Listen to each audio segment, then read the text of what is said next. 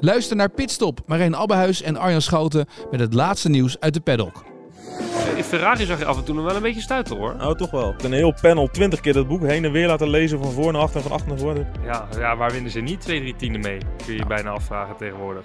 En Verstappen zou alleen wereldkampioen worden. Beluister hem in je favoriete podcast-app.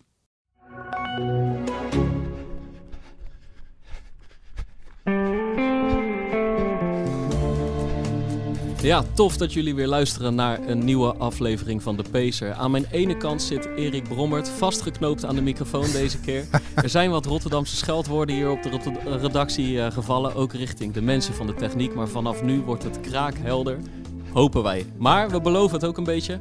Er is verbetering in de aantocht. Ik ben Pim Bel en hier aan de overkant zit Freek Rikkerink. Uh, 50% van het duo Suzanne en Freek. Ja, en uh, vorige week een nieuw album uitgebracht. Uh, maar eigenlijk gaan we het vandaag niet over al die miljoenen streams uh, hebben, maar over de duizenden kilometers die jij hardloopt. Sinds de lockdown begonnen met lopen, snel verslingerd aangeraakt. Vorig jaar op 10 april 2022, een paar uur na je finish, contact gelegd ja. via de DM. Via Ik wilde het vooraf niet jinxen. Maar ik luister al een tijdje naar jullie, veel aan gehad. Nou, die complimenten hebben we stevig in de pockets geschoven.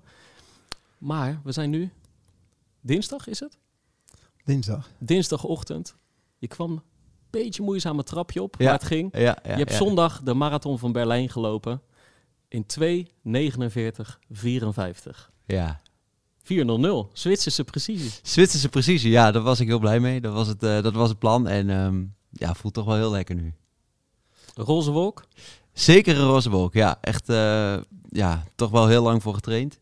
En ehm, ik moet wel zeggen dat ik wel erg geprikkeld ben door die, eh, die, die aflevering van jullie met die twee pak legends. Die, eh, die wat oudere heren, ik weet even de namen niet, maar... eh, Hans erop. Ja, die zeiden sub 3 is mooi, maar er moet een viertje in zitten. Ja. En die, eh, die heeft ook zondag nog door mijn hoofd gesproken van ja, ik ga niet verslappen, er moet een viertje in zitten. Hey, en heb jij ook volgens hun traditie een hotelkamer afgehuurd en heb je daar de pornokanalen op gezet? Eh, nee, nee, nee. Ik was, ik was met Suzanne, dus dat was niet nodig. Eh, nee, we hadden wel een hotelkamer, maar eh, nee, dat, eh, dat niet. Nee. Hey, maar we hadden het net over, je had het net over Zwitsers uurwerk, weet je wel. Ja. Maar ik heb even die tussentijden voor jou gecheckt. Het was ook een Zwitsers uurwerk, hè? Ja, Want ik ga, ik, ga gewoon, ik ga het gewoon eventjes naar, ik ga het gewoon even naar voren brengen. Gewoon 2001, 2002, 2009, 2008, 2009, 2003, 2004. En dan, oké, zit er één keer 2025 zit erbij. ja. Maar hoe kan je in hemelsnaam zo vlak lopen, terwijl je nog eigenlijk nog zo kort loopt? Ehm, Zo steady. Ja, ik weet, ja, weet ik eigenlijk niet. Ik, ik, ik had getraind op eh, marathon tempo was 3,56 waar ik op getra- had getraind. En dat voelde eigenlijk best wel goed. Alleen ik had wel echt drukke laatste weken gehad. Dus ik had met mijn, eh, met mijn coach afgesproken. ik train bij Doligos in Bussum. Dat is een hele leuke atletiekvereniging. Ehm, en Henny Meijvis is daar coach. Echt een topgozer. En ik had met hem afgesproken van oké, ik ga iets langzamer beginnen. En dan ehm, kan ik altijd nog even kijken de tweede helft om te kijken wat erin zit. Er zat niet veel meer in. Ehm, dus ik ben gewoon, eh, ik dacht ik ga gewoon op 4-0 weg. En dan ga ik gewoon op een gegeven moment eh, zien eh, hoe het gaat. En eigenlijk die 4-0 voelde best wel goed. En ik liep tussen wat mensen die ook heel steady dat liepen. En ik, eh, ik had mezelf gewoon beloofd, gewoon alleen maar die blauwe lijn volgen. En, eh, en dan kom je er vanzelf. En ben je dan iemand van klokje kijken of je Ja. op die 400 zit? Of, Ja. dat, dus, En ja. hoe vaak? Ja, toch wel. Op een gegeven moment merkte ik wel van, nu ben ik wel iets te vaak aan het kijken. Alleen, ehm, ja, ik had ook wel door dat, volgens mij was het rond 28 kilometer dat mijn horloge zei 28. En het duurde nog wel 500, 600 meter voordat ik bij de 28 was. Toen dacht ik, nou, qua tijd kan ik daar dus ook niet heel erg meer eh, van uitgaan. Vanaf dan laat je het meestal, is mijn ervaring, ook iets meer los. Hè? Ja. Zodra je dat door hebt. Ja. Dat, je niet, eh, eh, niet, dat het niet helemaal secuur meer eh, verloopt. Precies, en dat hoeft ook niet. En ik had wel zoiets, ik was wel aan het, naar het einde toe aan het rekenen van, oké, als ik onder die 250 wil blijven, wat moet ik dan nog lopen? Dus ik, eh, nou ja, die Unter de Linde en Brandenburger Tor heb ik echt helemaal niks van meegekregen. Want ik was, Bjorn appte, Bjorn Koreman die appte mij ook van, zo, die, die, die finish die zag er even zuur uit. Want ik was alleen maar, ik dacht, ja, nu moet ik gaan. En ik was wel heel blij dat ik hem, dat ik hem haalde. Ja, want het, het, volgens mij hadden wij ehm, zes tot acht weken geleden contact. En toen zei je de heilige sub 3. Ja, Maar dit is nog wel even eh, flink daar weer onder. Ja, nee, zeker. Ik had in Rotterdam, eh, vorig jaar had ik eh 303 gelopen. En daar was ik toen ook heel blij mee. Eh, dat was de eerste marathon. En ik had nu zoiets van, oké, sub 3 Drie is... seconden of drie minuten? Drie minuten, ja. Drie ja, minuten. Nee, anders, Anders was, ik, anders was ik niet blij. Nee, nee, nee.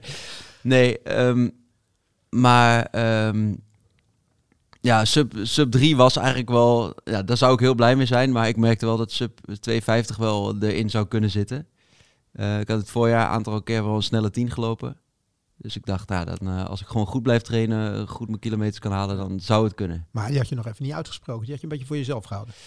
Eh, wel bij de mensen dichtbij me wel uitgesproken, maar nog niet. Nog, nee, verder nee. nog niet helemaal. Nee, want ik zou ook niet willen, dat, stel dat ik 2,52 zou lopen of zo, dat het dan als een teleurstelling zou voelen. Terwijl, ja, dat zou alsnog dik 10 minuten boven Rotterdam zijn. Maar zou het een teleurstelling geweest zijn?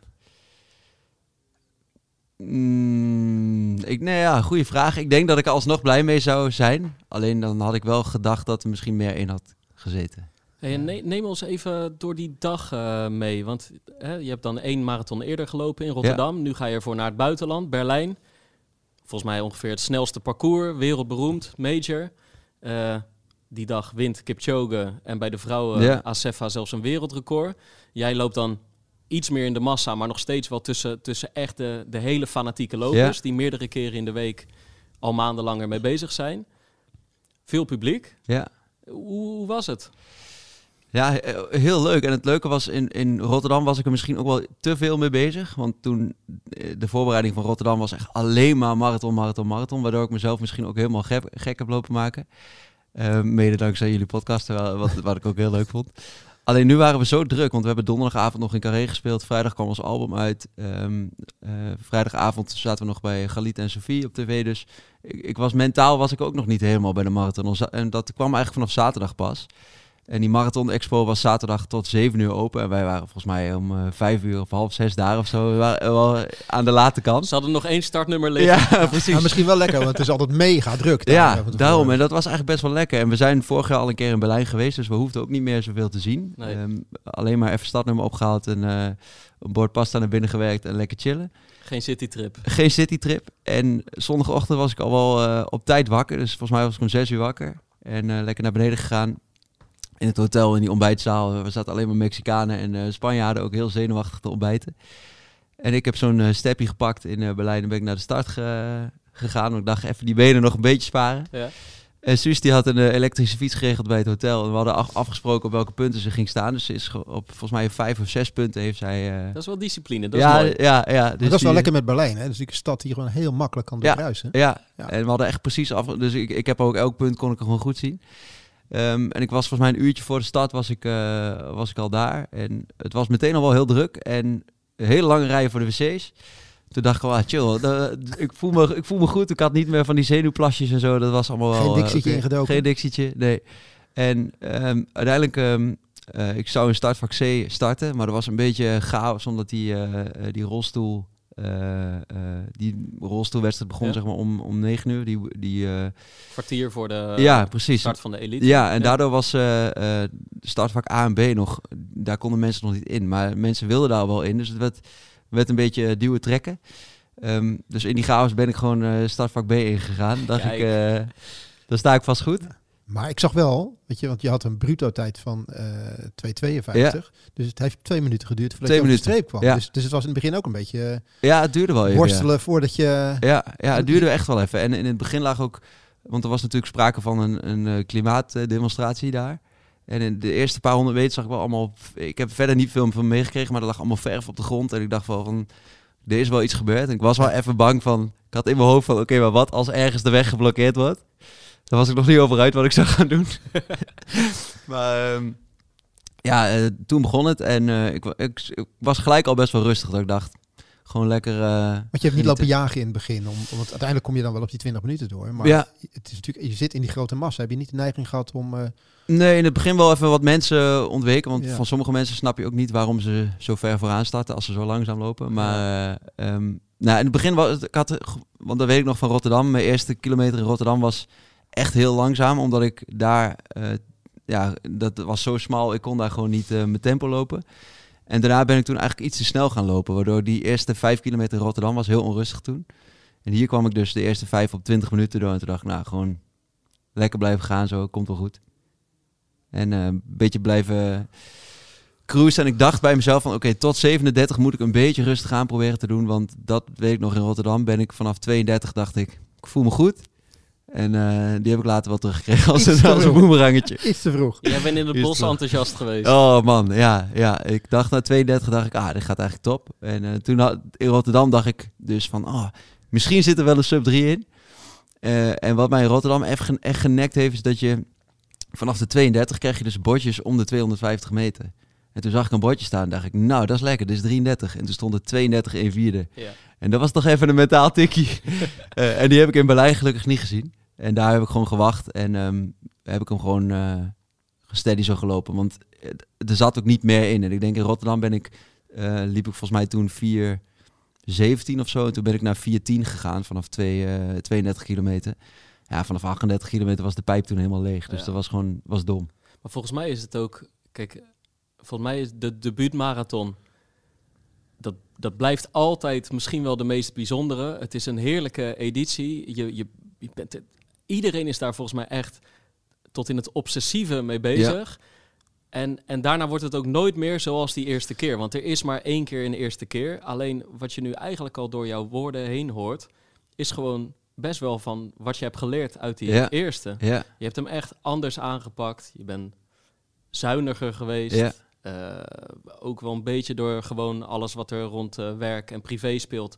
Maar je bent er minder laat. Heb je zeg maar de oogkleppen opgezet. ja, En die oogkleppen hebben wel een functie. Alleen het kan ook te ja, worden. ja. En wat, wat ik nu wel hoort, is eigenlijk een, een, maar, eh, gewoon een ervaren marathonloper. Eigenlijk bij Ja, zijn maar tweede. ook geleerd van die eerste. Want die eerste kan alle kanten uitgaan. Ja.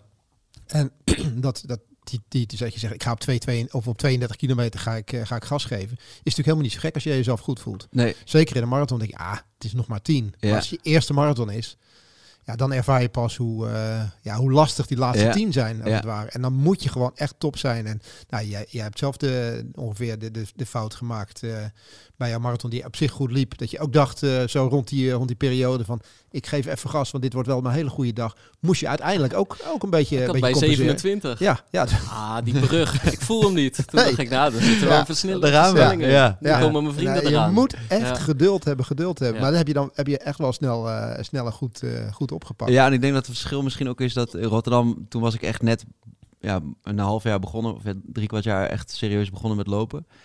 En nu zit ik er, eh, ja, dat is soms ook een beetje het probleem bij mij, maar nu zit ik echt vuistdiep in. Dus eh, de- ik heb in Rotterdam bijvoorbeeld, die, die drie dagen daarvoor kwam ik bij de Run Today in Hilversum. En toen stond Richard Dauma daar achter Ja. de, waarvan ik toen nog niet eens wist wie, wie dat was. En die zei van, eh, ja, ik ga hem ook lopen. Ik zei, oh leuk, wat wil je gaan lopen?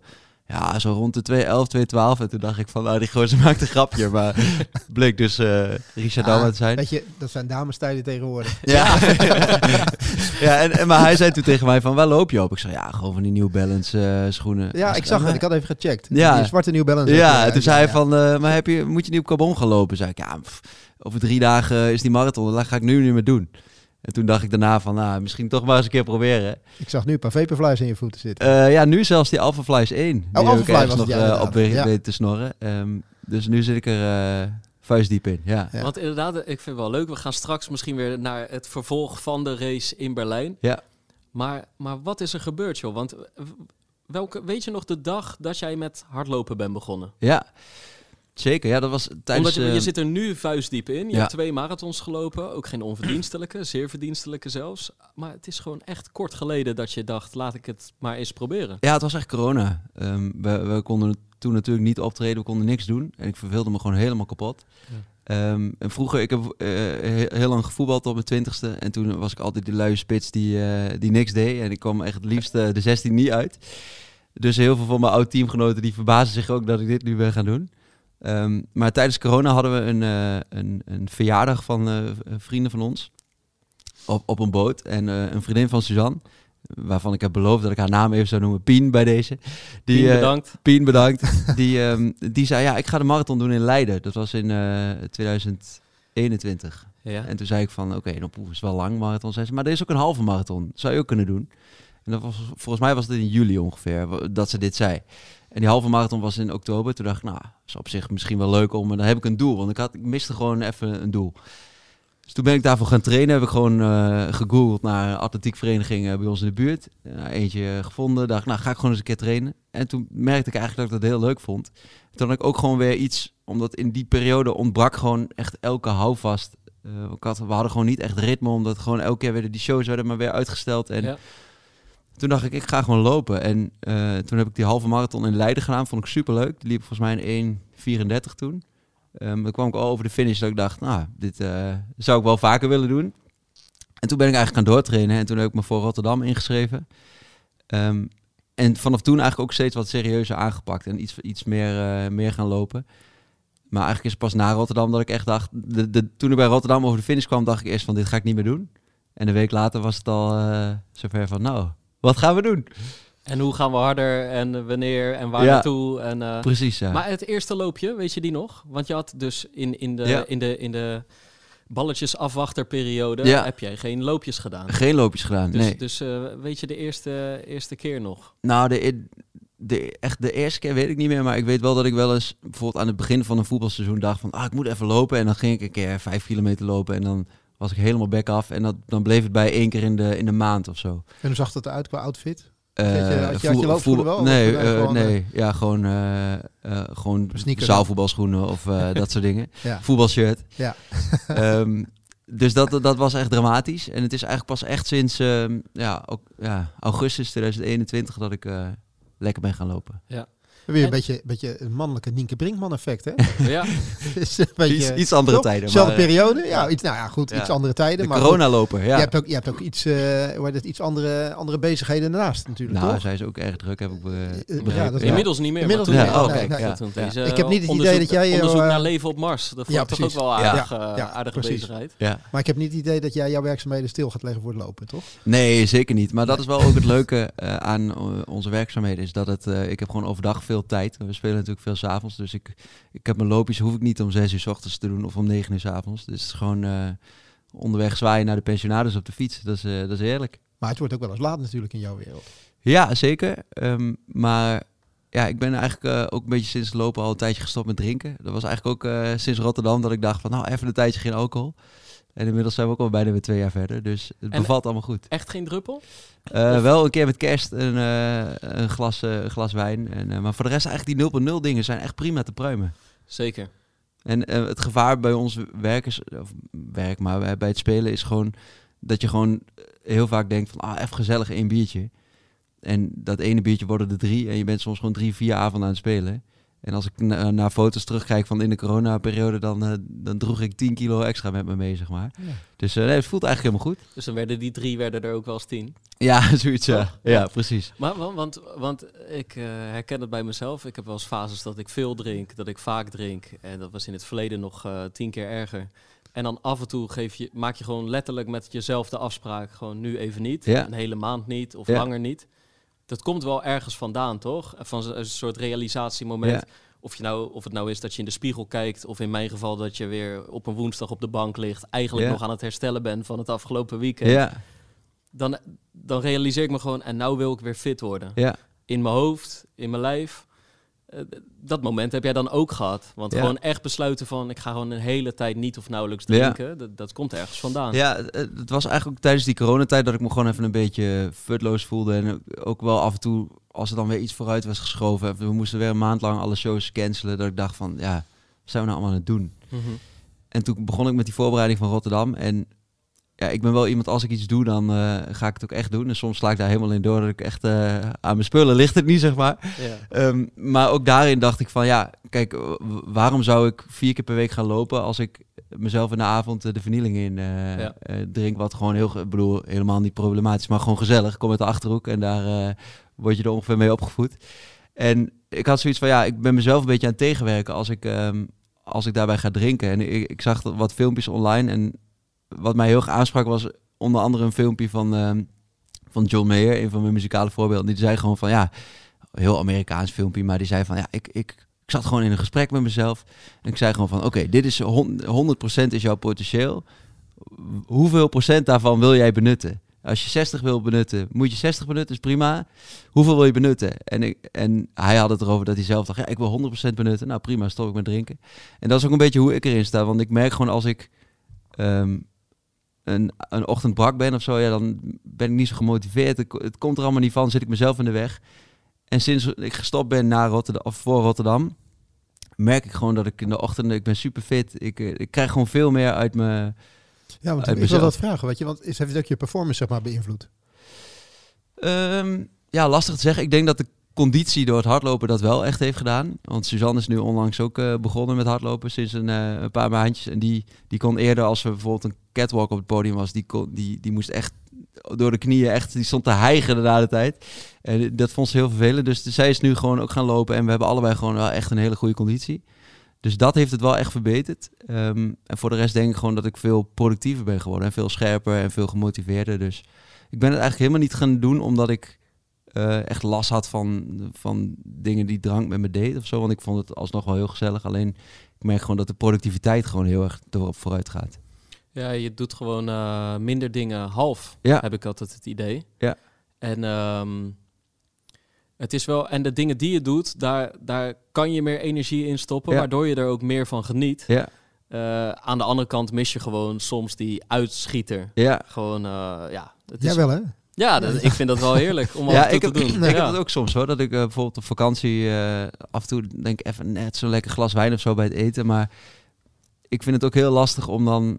Voor mezelf vind ik het ook lastig om het dan bijvoorbeeld wel weer te gaan doen. Want dan maak Ja. ik voor, het voor mezelf onduidelijk of zo.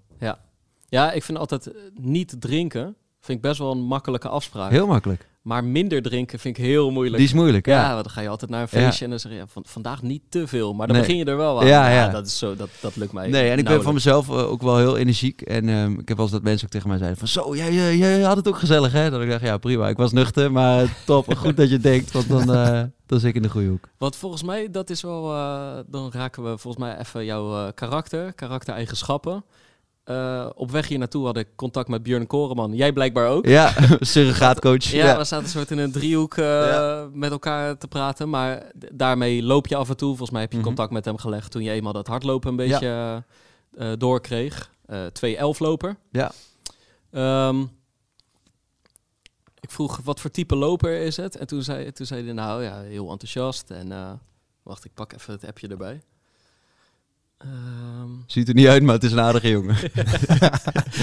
Het is wel een belangrijke mededeling. Ja. ja, nee, nee. Kijk, hij zei... ehm, ik denk dat het met name leuk is hoe hij het nieuwe album nu combineert met deze prestatie. Maar hij zei ook...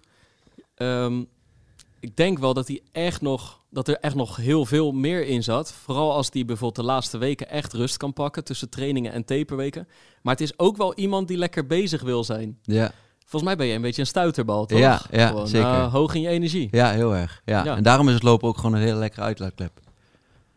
Want je traint nu vier keer in de week. Nu vier keer in de week, ja. Oké. Ja, dus ik zat er rond de, de, eigenlijk de 12 weken voor de marathon zat ik gemiddeld zo'n 55, 60 kilometer per week. En dat was dan nog wel goed te combineren met, eh, met alles wat ik doe.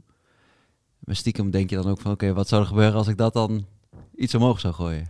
Want heb je niet die, ehm, die laatste weken enorm eh, getwijfeld ook van... Volgens mij je hebt er ook nog iets over verhuizing. Ja, ja, we zijn ons huis momenteel aan het verbouwen, dus het moest, alles moest even tijdelijk eh, naar de schuur. Ja. Ehm, dus het het was een beetje veel. Kijk, want eigenlijk, je bent nou, fanatiek met die marathon bezig. Ja. Maar er komt een nieuw album aan. Je zit in een verbouwing slash verhuizing.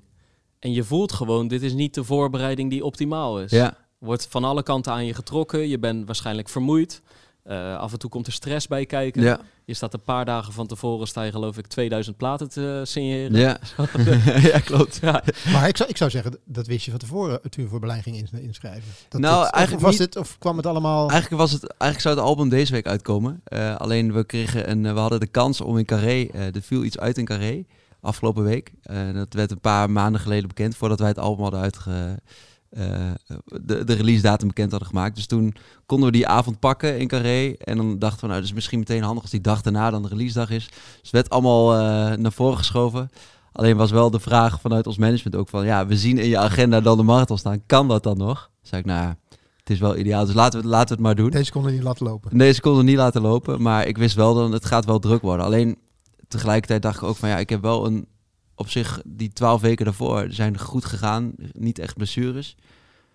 Dus in principe, de kilometers heb ik wel in de benen zitten. Nu moet ik eigenlijk gewoon vooral zorgen dat ik, eh, dat ik een beetje rust pak die dagen ervoor. Ja, want waarom, heb je voor Berlijn gekozen en niet Amsterdam bijvoorbeeld? Ehm, ja, Berlijn leek me gewoon heel, heel vet. Ehm, sowieso een major. Vond ik wel heel gaaf. En ehm, ja, eh, en hij kwam er gewoon goed uit qua planning. Dus in oktober zitten we in het weekend van eh, Amsterdam. Dan zitten we voor tv-opnames in Frankrijk voor een eh, Belgisch programma. En dan staan we ook met streamers weer in het Gelredome. En onze eigen shows in de Ziggo Dome komen eraan. Dus dat is allemaal een beetje moeilijk eh, te combineren. Maar dit, dit kwam agenda technisch eigenlijk goed uit. Nou, dat is helemaal goed uitgekomen. En, en toen wij een hele tijd geleden contact hadden, toen, toen, toen had het ook nog de marathon van Oslo volgens mij kunnen worden. Ja, ik was gewoon een beetje aan het kijken van, eh, naar een paar dingen die in, in mijn agenda goed uitkwamen. En dat was eh, Berlijn of Oslo inderdaad, ja. En zei, als het agenda technisch wat beter had uitgekomen, had ik ook nog een halve in Noord-Ierland gelopen. Ja, dat was dan die connectie met, eh, met Björn inderdaad. Dat is wel het leuke, dat ik veel contact met Björn. Hij heeft mij een keer gepaced op een, op een 10 kilometer. En zij gingen met dat NN running team naar Noord-Ierland om daar een, een snelle halve te lopen. En hij vroeg of mee wilde, dus ik dacht, ja, als het had gekund, dan uh, het was waarschijnlijk ook wel gênant geweest, omdat alleen maar snelle lopers liepen en ik er dan achteraan. Maar dat zijn wel de leuke dingen, ja. Maar hoor je hoe vuistdiep uh, die heel erin diep. zit? Hij vindt, het, hij vindt het tof om aan een major uh, mee te doen. Hij is aan het kijken van waar ga ik mijn marathon lopen. kan, ook in, kan ook in den verre zijn, zeg maar. Oslo, Ierland, NN Running Team, Ja, Björn Koreman, Ja. ja. schoenen halen bij Richard Dauma. Weet je, het is... Hij zei ook, je, je weet gewoon inmiddels heel veel van atletiek.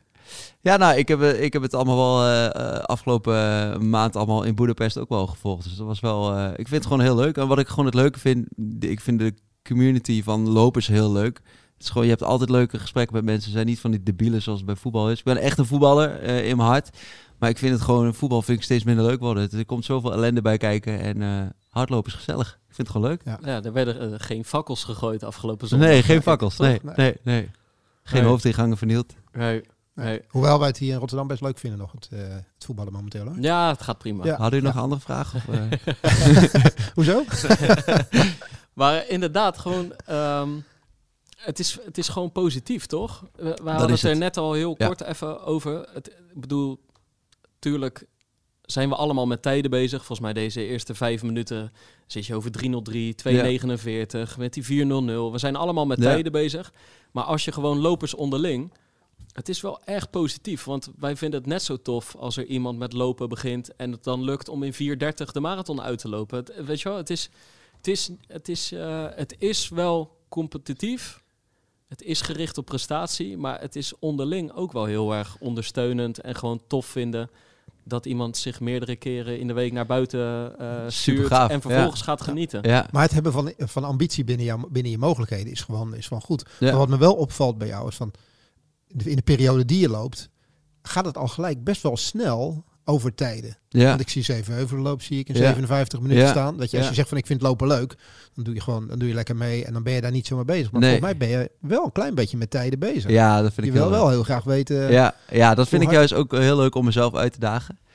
En dat, ik zou niet alleen maar kunnen trainen de hele tijd. Ik moet wel eh, van die wedstrijdjes op de planning hebben, omdat ik het ook leuk vind om ergens naartoe te trainen. Ja, want je bent gelijk naar een atletiek vereniging gegaan. Ja. Eh, je bent het gaan opzoeken. Ja. Heel veel mensen gaan lopen. Zeggen, nou, ik vind graag wel lekker een stukje lopen en ik zie het wel. Ja. Je, bent gel- je had wel gelijk, ik moet dat wel bij een, eh, bij een club gaan doen. Ja, ook omdat ik wel het idee had dat mijn techniek niet helemaal was wat het zou moeten zijn. Klopte En, dat? eh, ja, dat klopt wel. Ja, Ja? ja? ik kwam daar bij, eh, bij Henny, mijn trainer, en die, eh, die, die zei van, oké, wat heb je voor het laatst gelopen? En toen zei ik, eh veel, eh 12 kilometer in zoveel minuten. Zei hij, oké, nou, dat gaan we niet meer doen. Eh, oké, ga even een rondje lopen. Ik was nog nooit op een atletiekbaan geweest, dus nou, even een rondje lopen. En zei hij, oké, even stoppen. Je armen, die moeten weer zo. Je moet iets meer in de zo staan. Dus het was, werd meteen al van alle kanten eh, gecorrigeerd, maar eh, ja, ik heb er wel profijt van. Ja. En doe je ook echt baantrainingen? Op de dinsdagavond. Hoe vind je die? Heerlijk. Ja? Ja? vind ik heel lekker. Ik kom er nu niet altijd aan toe door mijn, door mijn schema, maar ja, ik vind het heel lekker. 200'tjes of eh 700'tjes, ja.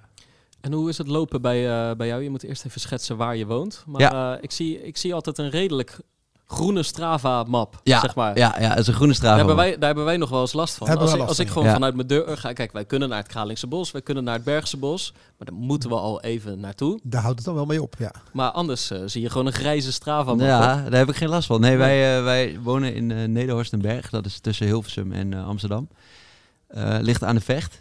Dus eh, je kan alle kanten op. Dus eh, als ik een eh, kort rondje doe, dan loop ik eh, ja, 12 kilometer langs de vecht. Maar bijvoorbeeld in mijn lange duurlopen voor de marathon, de laatste was volgens mij 40 kilometer. Dan loop ik een rondje Loosdrecht, Vreeland, Loenen aan de vecht.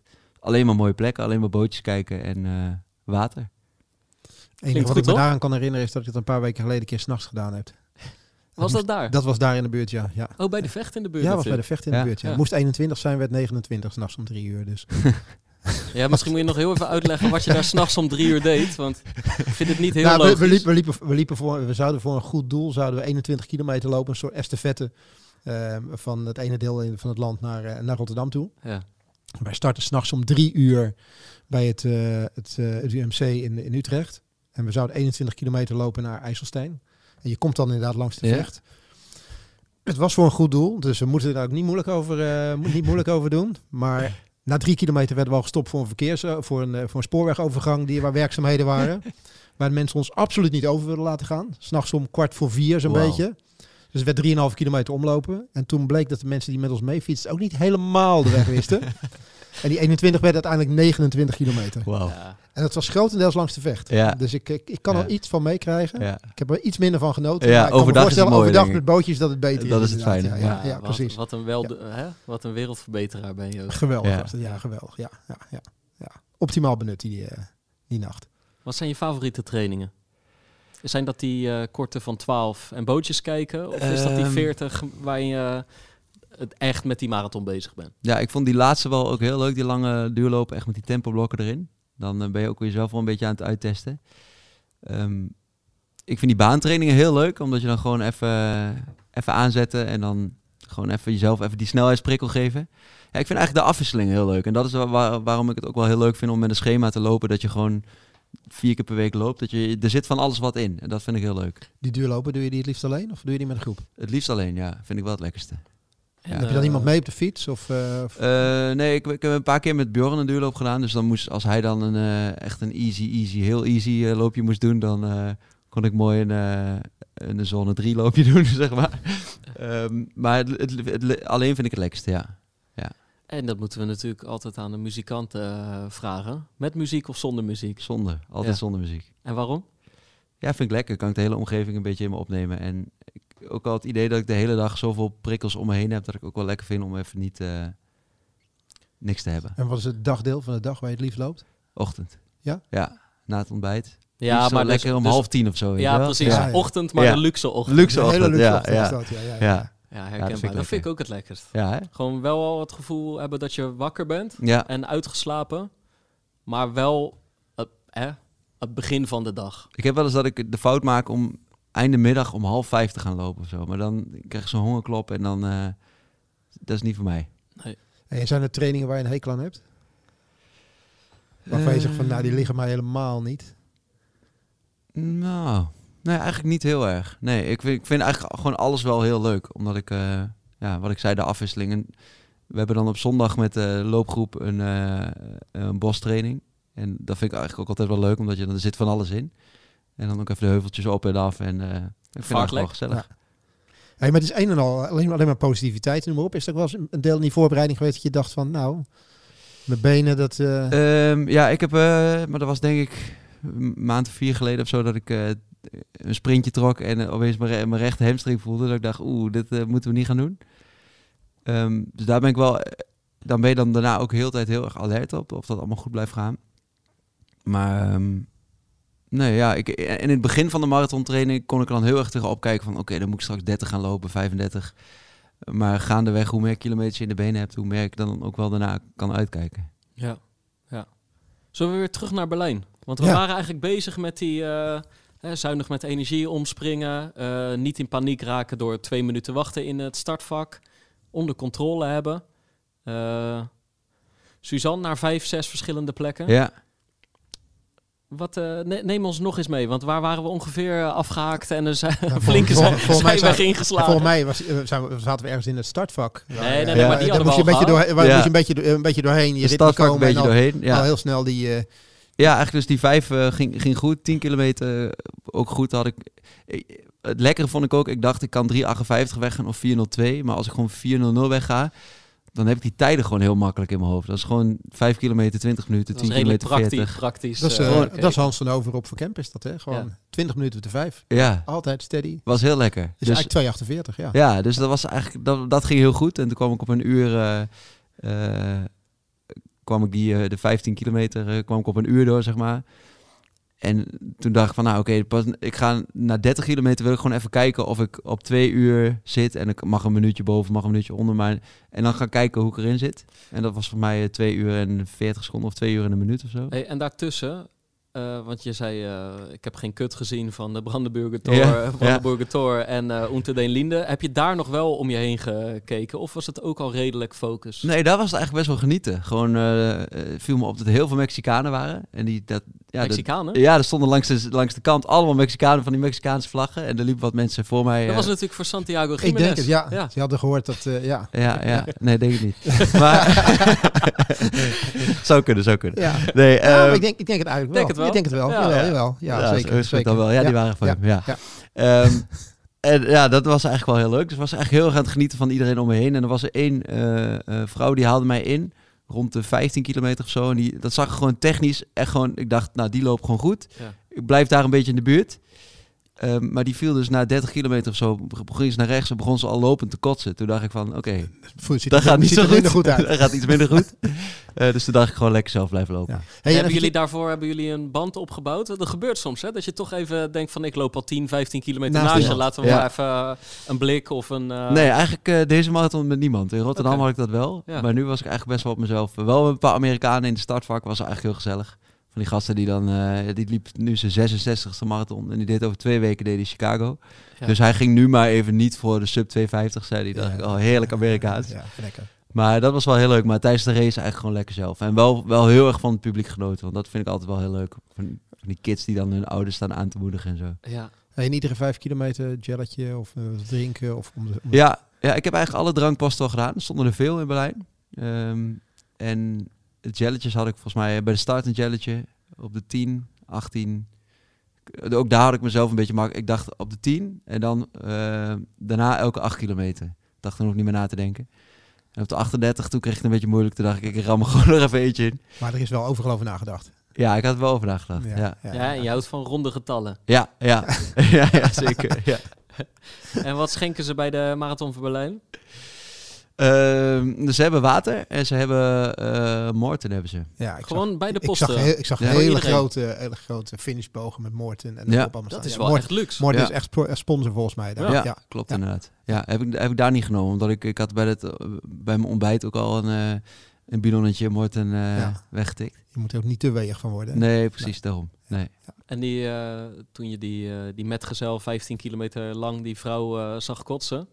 Soms heb je van die gekke momenten, toch? In het bos heb ik ook wel eens iemand zien zwalken en die, die donderde echt de berm in. Ja. En die, die, die landde daar in een foetushouding. Dat je denkt, als ik in een normale situatie nu was geweest, had ik gevraagd hoe gaat het? Ja. En nu loop je gewoon Loop je door, gewoon weet door. je. Je bent Ja. zo egoïstisch met jezelf ze tegenwoordig op de Mount Everest ook. Ja. Laten ze ook Ja. gewoon liggen hoor. Nou ja, Ja. precies. Het is even, eh, ja, Ja. gewoon alles voor jezelf, weet je wel. Ja. En je hoopt wel dat het goed komt natuurlijk. Maar heb je heel even zo'n halve seconde dat je kan schrikken. Of Ja. dat je denkt, hoe gaat het wel goed? ja, Heb je dat ook gehad? Of, zeker. eh, ja. nee, ik had ook bij ook die, eh, die, die rolstoel eh, eh, mensen, zeg maar, die... die Wieler, wieler. ja, wielen, ja, dus- hoe heet het? Ik ja, weet het de- Wielers? Ja, de wielers, ja, precies. Dus die, die mensen die namen een jelletje in, maar daar hebben ze beide handen voor nodig. Dus dan komen ze stil te liggen met die rolstoel. Dus dan verliezen ze al hun snelheid. En daar had ik één keer het moment dat ik dacht van, moet ik hem even helpen om weer iets van weg te... Maar toen dacht ik ook van, ja, waarschijnlijk zijn ze dit ook gewend dat ze dit zo moeten doen. Dus misschien vond... Maar dat was even een split second. En wel een paar keer dat mensen echt met kramp langs de kant stonden en zo. Maar er, er waren echt wel mensen langs de zijlijn om daar te helpen.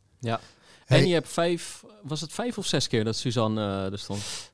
Eh, vijf keer, ja. Want je hebt eh, vijf keer ben je aangemoedigd. Ja. Maar met het bordje gewoon doorlopen. Ja, ja, ja. Ja, dat was, ze zei Vond gewoon, een prima slogan. Mooi hè, ze als Zwaluwt, gewoon doorlopen. en het mooie was dat de, de intensiteit van haar aanmoediging werd ook steeds heavier. Dus in het begin was het gewoon, ik heb daar ook filmpjes van, dat is echt hilarisch. In het begin was het, kom op Freekie, gaat goed. Nou, en bij die laatste, ze kroop onder een lint door. En ik dacht eerst van, er staat gewoon een hooligan van een of andere Duitse metalband staat daar. Maar het was gewoon, het was Suus die gewoon, kom op! ik dacht, wow, gaaf. Ja, ja. Ja, die hielp me er wel door. Ja. Ja. Hey, en toen kwam natuurlijk het 32 kilometer punt. Ja, Ging je Rotterdam versnellen? Zat Ja. dat ergens in je hoofd? Ja, toen dacht ik gewoon lekker rustig blijven. En toen was het, eh, eh, voor ik het wist, was ik bij de 35. Toen dacht ik, oké, het kan dadelijk zwaar worden. Nu moet ik gewoon zorgen dat ik gewoon rustig eh, ja, me- mijn doel blijf houden, zeg maar. En gewoon goed blijf lopen, dat het er niet gek uit begint te zien. En dat ging eigenlijk goed. En vanaf de 37 toen zag ik eh Suzanne voor de laatste keer. Die, die in, haar, eh, in de gruntfase zat ze toen. en, en toen dacht ik, oké, nu het laatste stukje komt ook wel goed. En toen vanaf 38, toen eh, begon ik het echt zwaar te krijgen. Toen merkte ik van, oké, de benen gaan iets minder lekker. eh, ze worden zwaar. Ik kreeg steken in mijn zij. En toen dacht ik, ja, het gaat me niet gebeuren dat ik, dat ik niet onder die 250 ga lopen. Dus er kwam geen moment dat je dacht van, nu ga ik aanzetten. nee, zeker niet. Dat was nee. niet. Nee, Nee, dat was het niet maar, maar dat moment niet. Maar dus wel het moment van alles begint tegen te stribbelen. Je hoort zoveel negatieve Ja. stemmen. Elk, nou ja, op verschillende plekken van Ja. je lichaam komen er signalen naar boven van... dit gaat niet goed, Nee, zachter, Ja. dit gaan we niet halen. En op dat moment besluit jij, want dat, dat is het eigenlijk... besluit jij gewoon van dit gaat mij niet gebeuren. ja. En ik, ik bijt me vast in dat Zwitserse uurwerk. Ja, ja, Want je had makkelijk, zeg maar, tussen aanhalingstekens, boven de 250 kunnen eindigen. Als jij die laatste drie kilometer toegeeft aan die steken, aan het gevoel in je kop, dan, dan finish je hem in 250 of in 251. ja. Maar je zegt nu ook al wat, de laatste drie kilometer. Weet je, het is dan nog maar drie. Op het moment dat je dit gebeurt, vijf, Ja. zes kilometer voor het eind, dan is het, Ja. het is nog zes. Maar En dat was denk ik ook de houvast die ik... Dat was het fijne, want ik had in Rotterdam ging het inderdaad... begon het vanaf 36, 37 pijn te doen. En toen viel ik ook echt terug die laatste paar naar 25, 35 of zo. En toen ik dacht van, dat, dat moet me gewoon niet gebeuren. Want dan, eh, dan is het gewoon... Ja, en dat is ook weer wat ik van mijn, eh, van mijn coach was, hoorde... van elke seconde die je in het begin te snel loopt... die ga je in het einde in minuten inleveren. Ja, vaak wel. Ja, ja. dus daar, daar probeerde ik echt voor te waken nu. Maar en toch, hoe heb, heb je echt de Brandenburger Tor niet gezien? Nou, ik heb Want hem je wel loopt gezien. er doorheen, hè? Ik heb, die- ja, ik heb, ik heb hem gezien, maar ik heb er echt. Ik, ik vind dat namelijk echt een prachtig ding. We zijn er namelijk gi- eh, was het ja, maandagochtend zijn we nog even langsgelopen. Zo van, wat een mooi ding hè. En ik heb, er, ik heb er echt geen seconde van genoten. Ik dacht alleen maar, waar blijft die kutfinish nou? Ja, maar dat komt ook wel. Je, je ziet hem eigenlijk al dan op dat moment. Je- Ja. Het, is echt een, het is echt een lang stuk. Ja, het is echt een lang stuk. En, en, en toen kwam ik daaronder, zeg maar. En toen keek ik op mijn horloge en toen zag ik 2.49.00. En toen dacht ik, oké, dit laatste stuk. En ik kon niet goed inschatten of ik het ging halen of niet. Dus ik dacht, het wordt ook heel sneu als ik nu alles op alles... en ik kom zeg maar 2.50.01 of zo erover. Dus zeg maar de sprint die je trekt voor metro en dat dan toch de, toch de deuren Ja. dicht gaan. zeg. Ja, Want het was echt jouw klok die je in de gaten moest houden. Ja, ja, precies. Toch? Dus je ik- eigen klok. Want Ja. die, die klok van de organisatie die, die Nee, zat precies. er al dik Dus, boven. ja, dus ik, ik let ook niet meer op mijn rondetijd of zo. Ik had hem gewoon eh, eh, op dat eh beginschermpje met gewoon de afstand. En ik, die stond toen al op 42,5 of zo. Maar ik zag wel 2,59,00. Dus ik dacht, nou, gewoon alles nu gaan.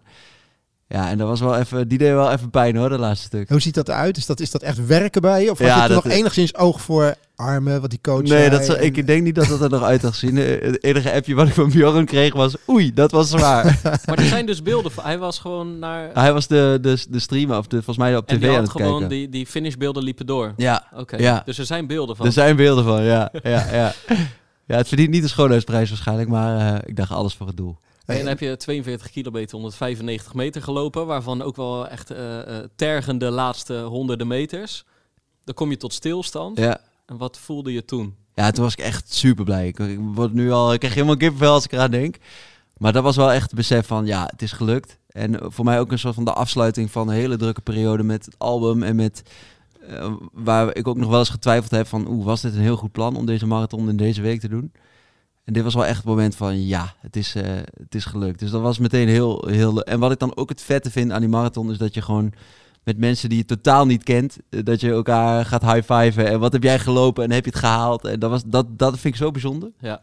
En als een echte sensatiejournalist betaamt, ga ik nu op zoek naar waren er tranen? Eh, De ware tranen, zeker waren daar tranen, ja. ja Meteen ja. na de finish? Of, eh? Ehm, ja, eigenlijk toen ik... ehm, ehm, want ik, eh, ik had mijn telefoon eh, gewoon bij me tijdens het lopen. In die, eh, ik had zo'n heup ding, zeg maar. Een heupbandje waar ik mijn gel, gelletjes in had. En dan had ik achter in mijn telefoon. En, ehm, waarom? Nou, omdat in Rotterdam deed die app toen niet. ehm, waar je kon trekken. Jij dacht, ik ga af en toe appen. Nee, wat ik dacht is, ik heb gewoon bij Garmin mijn live track aangezet. Ja. Dus konden Suzanne en mensen die me wilden Ah. volgen, die konden gewoon live mijn hartslag en mijn rondetijden zien. Omdat in Rotterdam toen de vorige keer die app het niet deed. Van de details, hè? Heel sociale, sociaal gedacht eigenlijk wel. Maar, wel. maar dan wel weer zover nagedacht dat ik, toen ik, heb ik zeg maar mijn horloge op stop gezet. Of ja, de- eh, eh, voordat ik hem opsloeg. Ja. Toen bij mijn telefoon mijn bluetooth uitgezet, dat hij nog niet meteen op Strava ging. en toen pas opgeslagen. Kijk, hier Ja. is echt over nagedacht. Hier is over nagedacht, ja. Ja. ja. ja, Ja, maar ook niet, en, en dan niet helemaal stuk gegaan natuurlijk. Anders heb je dat besef totaal niet. Nee, maar ik zat wel echt, ik zat zeg maar op een stoepje zo half te trillen. Zo, eh, oh ja, dit ging ik nog even doen. Maar Ja. wacht, want we waren op zoek naar de tranen. En nu zitten we alweer over Bluetooth. Ja, sorry. Ja, nee, de tranen die waren zeker aanwezig. En toen, eh, toen eh facetimede Suzanne mij. En toen kreeg ik, me- zag ik mijn telefoon meteen ontploffen met mensen die het gevolgd hadden. En heb volgens mij met eh, vijf vrienden gefacetimed. En ze allemaal de liefde verklaard. En eh, dat, was, dat was een heel mooi moment, ja. Maar het is serieus een mooi moment. Want wat ik altijd merk is, je, je bent zo ongefilterd. Ja, Het is echt heel puur Ja. wat je op dat moment... Ja, heel. Dus je gaat inderdaad echt... zielsveel van je vrienden houden. ja, ja, ja. Als ik ook kijk naar de appjes die ik... Zeg maar, heel veel mensen sturen... "Ah, geweldig, het is gelukt. En dan de reactie was meestal gewoon twintig hartjes of zo, weet je Ja, wel. Van, Ja. er, er kwam niet veel zinnigs uit, maar ik was gewoon heel erg blij. Er was gewoon heel veel emotie. Ja. En toen, eh, s s'avonds, nou zitten hier wel een paar uur tussen, maar zie ik je een pizza eten. Ja, Die, die was redelijk groot. ja dat, Dat was, waren twee of drie pizza's in één. dat was gewoon zo groot als een deurmat, ja. Dat was, eh, die was heel lekker, ja. Ehm, ja, ik had gewoon echt heel veel zin om lekker te vreten. Ik had smiddags kwam, ik- had ik gewoon nog niet zoveel... eh, ik had gewoon geen honger smiddags. Ja. Dus lekker, eh, eh, lekker die 0.0 biertjes daar in het, de Finish Village weg Het is bij zitten 0.0 gebleven. Het is bij 0.0 gebleven, Kijk. ja. En ehm, dus dat was heel lekker. En s'avonds dacht ik van, nou, ik lust wel wat. Dus die ging er goed in. Ik vind inderdaad echt, ik heb het dan niet bij 0.0 gehouden, maar ik vind na een marathon, ik kan altijd eten, ben nooit misselijk. Maar na een marathon dan gebeuren er zulke rare dingen in mijn leven dat het soms, eh, ja, gewoon inderdaad niet lukt. Ik ben na een marathon nog nooit niet over mijn nek gegaan. Nee? Altijd. Oh ja? Altijd. Ja. Echt, ik, de, la- de laatste keer, het is al lang geleden, de laatste keer dat ik, dat ik liep, eh, was, was New York. En kwam ik ook over de streep en ik had gewoon echt voor de lol meegelopen. En het gebeurt gewoon weer. En op een gegeven moment kwam ik stond alweer helemaal klaar ervoor om over mijn nek te gaan. En dan werd het, eh, Tom was erbij, een vriend van me. En die, eh, dus op een gegeven moment kwam er zo'n vrijwilliger, die kwam een beetje naartoe. Gaat wel goed met me? Zei ja, laat maar, joh, heeft hij altijd. Weet je wel?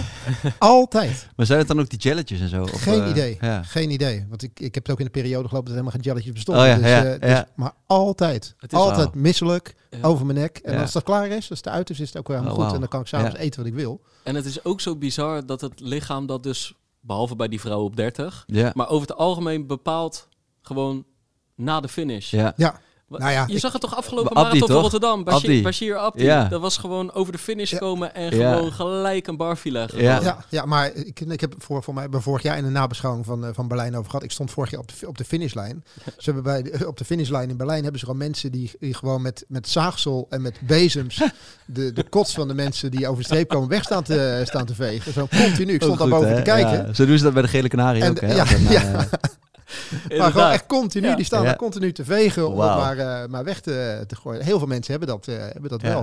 Ja, het is misschien ook de spanning, hè? Dat je...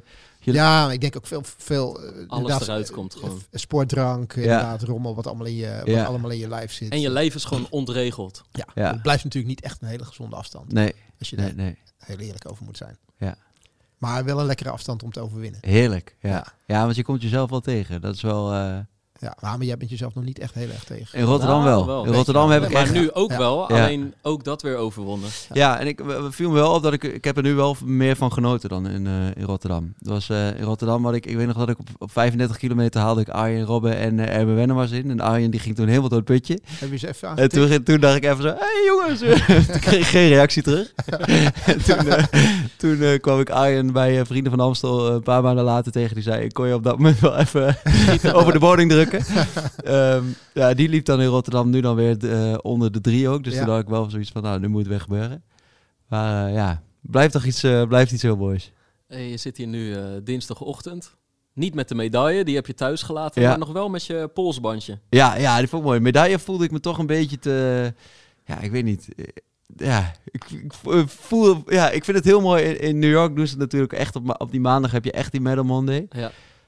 Ik vind het... eh, ja, je, je mag het doen, want je hebt, je hebt me verdiend. Maar ehm, ik weet niet, ik voel me ongemakkelijk bij. Je gaat er niet een paar dagen pontificaal mee eh, Nee. rondlopen. En toch eh, is het moment nog niet geweest dat je je polsbandje hebt Nee, die, dat vond ik nog een mooi aandenken. Dat ik denk van... dat, dat is voor mezelf nog even dat ik denk, ja, dat ben ik trots op. Dan denk ik nog even wat vaker aan terug. Mijn, mijn eerste Lowlands, even een klein uitstapje, maar dat was toen ik 15 was. Ja. En dan voelt het heel tof om met je vrienden naar Lowlands te gaan. Ja. En toen heb ik gewoon drie jaar dat bandje omgehouden. Ja, was toen ook een beetje een modeding, weet je wel. Wel goed was met zeep ook veel van die bandjes dan om, hè? Op een gegeven moment had ik er drie of vier en toen was ik op een gegeven moment 19 en toen dacht ik, wat doe ik eigenlijk met die vier polsbandjes, weet je wel, van een festival waar je één keer per jaar naartoe gaat. Maar eh, eh, hoe lang blijft deze om Ja, ik denk dat hij deze ook wel afgaat hoor. Wel. Maar het was, ik kon het nog even niet over mijn hart verkrijgen. Ja, en de medaille, waar, waar krijgt die, heeft die wel een prominente plaats? Ja, die in- gaat bij Rotterdam. Ja, die, En dat is waar... eh, ja, op dit moment nog even niks, om zijn ze even aan het verbouwen. Oh, ja. Maar eh, die krijgt een mooi plekje. Ja. Hey, je noemde net al van het is wel een major. Ja, Staan er, staan er meer majors op het verlanglijstje? ehm, ja zeker. Ik, eh, ik zag iemand in Berlijn met die, met die mooie medaille van alle zes. Ja. dacht ik, oh, is ook wel een gaaf ding. Ehm, maar dan moet ik er eerst nog vijf lopen. Dus dat, dat duurt nog Ja, even. En ze willen er een 7 na koppelen, geloof ik. Hè? Dus, eh, Oh ja? Ja. Welke dan? Sydney. Oh, cool. Ja. Wauw. Jezus. Vet. Over, over beginnen met... het- Dan moet je de, de twee weken na, van tevoren naartoe als je Ja. de jetlag Ja. een beetje wil Ja. hebben. Zo. Oké. Ja. Ja. Maar goed. Ja, het zou leuk zijn. Ik, eh, ik, ik had Bjorn vanochtend aan de lijn in de auto. En toen zei ik, hey, denk jij, hè, denk jij dat het heel gek zou zijn als ik bijvoorbeeld over zes weken, hè, zou je dan in theorie bijvoorbeeld New York kunnen lopen? zei hij, nou, zou ik niet doen. Dus eh, ik denk dat ik dat niet ga doen. Maar nee, ik, ik, ik zou in het voorjaar wel weer een marathon willen lopen. En dan weet ik nog even niet. Het ligt ook een beetje aan eh, de agenda met spelen, want dat gaat echt voor. Dus het kan ook zijn dat het eh, eh, misschien wel Rotterdam wordt. Dat vind ik, vond ik ook echt geweldig, maar eh, misschien wel een beetje. Ja, ja. Want ehm, inderdaad, Björn vroeg het zich ook al af. Wij eigenlijk ook. Wat nu? Want volgens mij eh, ga je gewoon nog heel veel kunnen verbeteren als je dat wil. Ehm, ja, ja ik, ik vind het gewoon heel leuk. Dus ik zou wel gewoon de omvang wat willen kijken of dat te doen blijft, zeg maar, zonder dat ik echt naar eh, dat ik er in mijn agenda gewoon te veel last van krijg, zeg maar. Nu vind ik het namelijk echt nog super leuk, is goed te combineren. En ik zou wel eh, gewoon mijn, mijn snelheid op de 10 wel wat willen verbeteren nog. En dan, ja, dat helpt automatisch ook weer in je marathontijd. Dus ik, ik vind de, de, de afwisseling tussen voor een marathon trainen en voor een, een, een korte afstand trainen heel leuk. ja, want volgens mij ben jij niet iemand die bij zijn volle marathon aan de start gaat staan en met 2,49 weer eh, zegt van nou, vind het wel mooi. Nee, de- ja, nou, als het New York is, dan zou het we natuurlijk wel. eh, dat is natuurlijk een iets, iets langzamer. Maar ik zou het wel uiteindelijk willen verbeteren. Ja, dat lijkt me wel gaaf. Gewoon om te kijken wat er nog in zit. En ik denk niet dat ik het eh Pim Bell traject kan eh, volgen. Maar eh, Je weet het niet, hè? ja, mag, mag, nog- heb nog even te gaan. Maar ik zou, wel, ik zou het uiteindelijk wel weer willen verbeteren. Ja. Nee, Het is, in 2015 liep ik mijn eerste marathon in 2.49.12. Dus ik, ik heb wel een beetje een gevoel met hoe jij die marathon hebt gelopen. Ja. Ook ik was toen gewoon echt dat 4.00. Gewoon, ja, je, gewoon, eigenlijk weet je twee maanden van tevoren al, ik ga 4.00 de kilometer lopen. Ja. En dan zit het er soms drie seconden onder, soms drie seconden boven. Maar het is zo overzichtelijk. Eh, Ook goed vol te houden als je net wat harder hebt getraind Ja. eigenlijk. Ja. En eh, het wordt gigantisch zwaar, maar het is wel het is de meest overzichtelijke marathon die je kan lopen op 4.00 of Ja. op 5.00. Dat is heel lekker. Ja. Ja. Maar je hebt niet nu, zo, nu zoiets van, weet het, ik heb een doel met die marathon, ik wil een keer onder de 240 of wat dan ook. Dat heb je nog niet echt. Nou, ik had stiekem. we zitten twee dagen na de- Ja, maar Nou, kijk, ik ben nee, heel maar erg er van die ronde antwoord, getallen. hè? Zoals Er komt antwoord, hè? Ja, Dus, ik ben heel eh, erg van de ronde getallen. Dus ik zat te kijken van, oké, maar wat moet je dan lopen om 2,45? eh maar ja, dat, ja, op papier lijkt het heel makkelijk. Maar dat, volgens mij is het dan nog wel echt wel een kwestie van heel, eh, heel veel trainen. En ja, die, maar- maar- die omvang moet volgens mij dan echt wel omhoog. Ja, aan de andere kant is het dus 4,5 minuut. Nee, 4, 4, 4 minuut, 54 seconden. Ja, En als je alleen al de belasting in je hoofd weghaalt van de afgelopen weken, ja, dan zou het eventueel ook al redelijk veel kunnen schelen. Ja, op zich wel. Ik denk echt, Ja. kijk, het is niet dat je er aan onderdoor bent gegaan of zo, maar hoe jij die laatste week beschrijft, ja, dat haalt wel gewoon iets van je frisheid en Ja, dat- fitheid af. ja. Dat kan bijna niet anders. Het kan, het kan ook wel afleiding zijn. Dat ook. Je bent er daar ook wel iets minder mee bezig. Ja. En Ja. het is misschien niet ideaal, maar je bent er, min, je bent er minder mee bezig. Er is, minder, Ja. er is, is onbewust iets minder spanning van tevoren. Die komt pas Hmm. op het eind komt hij een klein beetje. Ja. Dus ik, ik, ik weet, het kan ook een beetje om het even kan het zijn. Ja, denk ook. En ik, het gevoel zit dat het, dat het meeste van het werk echt wel in de afgelopen maanden heeft gezeten met gewoon die, ba- die basis neerleggen. En dat, dat dat laatste zal misschien een paar procent zijn geweest, maar ik heb niet het idee dat, dat ik daardoor echt drie minuten vergooid heb of zo. Want ik had niet het idee dat ik, ik had niet de illusie dat ik anders op 3,55 was gestart of zo. Nee, Afvlees aan zijn voeten. Ja, ook nog. die waren Zo, lekker wel op aanraden van Bjorn. Zo, die waren echt raketten, joh. Ik denk, jezus. Had je ze al eerder aan gehad? Eén je keer. Want ik heb die, eh, ja, ik heb die, eh, die Vaporfly 2, daar heb ik veel op gelopen. Eh, en ehm, ook tijdens wel tijdens 10 kilometer wedstrijdjes en zo. En die Alphafly 1 heb ik één keer een, eh, een eh, ja, gewoon even een, een loopje opgelopen. Maar ook daarin ben ik weer gewoon heel erg eh, van, ik vind het lekker om de spullen goed voor elkaar te hebben. Dus ik had me een keer in die, die podcast waar jullie met Nienke over hadden, hadden jullie het over die, eh, die Zoom, die, eh, die, die Ja, ja. klompen aan je voet, zeg Ja, maar. ja. Nou, na de podcast heb ik die dingen besteld. Invincibles. Lopen heerlijk, Oh ja, die dingen. ja, Ja, ja. dus ik, toch? oh, heerlijk, ja. Ja, dus ik ben, eh, nee, ik ben er wel heel gevoelig voor, voor, eh, voor mooi spul. Maar ja, die, die Alpha maken wel verschillen, hoor. Ja. En ik denk niet dat eh, zij er al vuistdiep in zit. Maar is Suzanne al een beetje verslingerd? Want in elk Ja. geval aan enthousiasme langs de kant geen gebrek. Nee. En ze heeft de eerste rondjes eh, Ja. achter de rug. Nee, die loopt, ehm, die loopt eigenlijk wel heel goed. Alleen zij, zoals het zelf zegt, zit ze een beetje aan de prestatietax en aan, aan de applaustax. Ze heeft zoiets van, ik wil echt niet, ik moet niet aan denken dat mensen voor mij gaan klappen bij de marathon. Oh ja. Terwijl ik daar zelf best wel lekker op ga, hoe schaamteloos ook. maar eh Suus eh, hoeft dat niet echt. Maar zij, eh, nee, ze loopt eigenlijk nu al wel een paar maanden steady gewoon 30 kilometer per week. Oh, Oh. wel Ja. serieus maar, toch? maar Ja. het liefst dus onder de radar, Onder de radar. anoniem in... eh, Ja. Ja, in de polder of in de bossen. waar eh, acht mensen haar volgen en Ja. eh that's it. En niemand anders wordt eh, geaccepteerd. Niemand wordt geaccepteerd, ja. Ja, ja. Nou, ook wel lekker om Ja. iets te hebben inderdaad wat gewoon helemaal van jezelf Ja, is. en waar, waar een keer nie- niemand bij meekijkt. Ja, nee, 100%. En bij mij is dat ook, want ik heb, ik, ik heb ook volgens mij 50 eh, mensen op Strava en that's it. Ja, ik moest toestemming vragen. Ja, schriftelijk. Ja. ik heb je toegelaten, ja. Ja, ik zei wat, wat, over een tijdje geleden toen... eerst had jij mij gecontact natuurlijk Ja. van... ik luister al een tijdje naar jullie uitzending. Nou, toen hebben we heel sporadisch een keer Ja. wat uitgewisseld... tot ik op een gegeven moment acht weken geleden zei... Ja, dan moet je maar een keer over komen vertellen. Toen mocht ik hem nog niet op Strava volgen. Toen zei ik, ja, nu wil ik je wel gewoon even in de gaten houden. Want ik wil straks natuurlijk wel eh, goed beslagen ten ijs Precies. komen. Ja. Precies. Dus eh, sindsdien zie ik, eh, zie ik de 50, 60 omvang heel steady inderdaad. Ja, ja. En worden er wel eens rondjes samengelopen door jullie? Eh, ja, zeker wel eens. Dan wel op zondag. Dan eh, als gewoon lekker rustig duurloopje doen. En dan eh vind ik het wel lekker om gewoon Ja. chill te lopen. Wanneer is je volgende loopje eigenlijk weer? Weet ik nog niet. Goeie vraag. Ik heb er nog niet over nagedacht. Ik heb weer jullie in een podcast horen zeggen dat je eigenlijk de eerste week gewoon nog... eh, je moet niet te snel weer beginnen met lopen. Nee, je moet eigenlijk nog niet met de Marathon van New York over zes weken bezig zijn. Nee, precies. Maar heb je toch een telefoontje aangewaagd? Want Ja. wat als hij nou had gezegd van, nou, kan wel. Ja, dan had ik, ehm, eh, had ik eerst even dit heel rustig bij Suzanne ingebaseerd. Zo van, wat zou je ervan vinden als we toevallig een weekendje naar een New York weekendje gaan. naar New York. en dan had ik even wat connecties moeten poelen om eh, daar nog een stadbewijs te fixen. Ja. Maar ehm, Ja.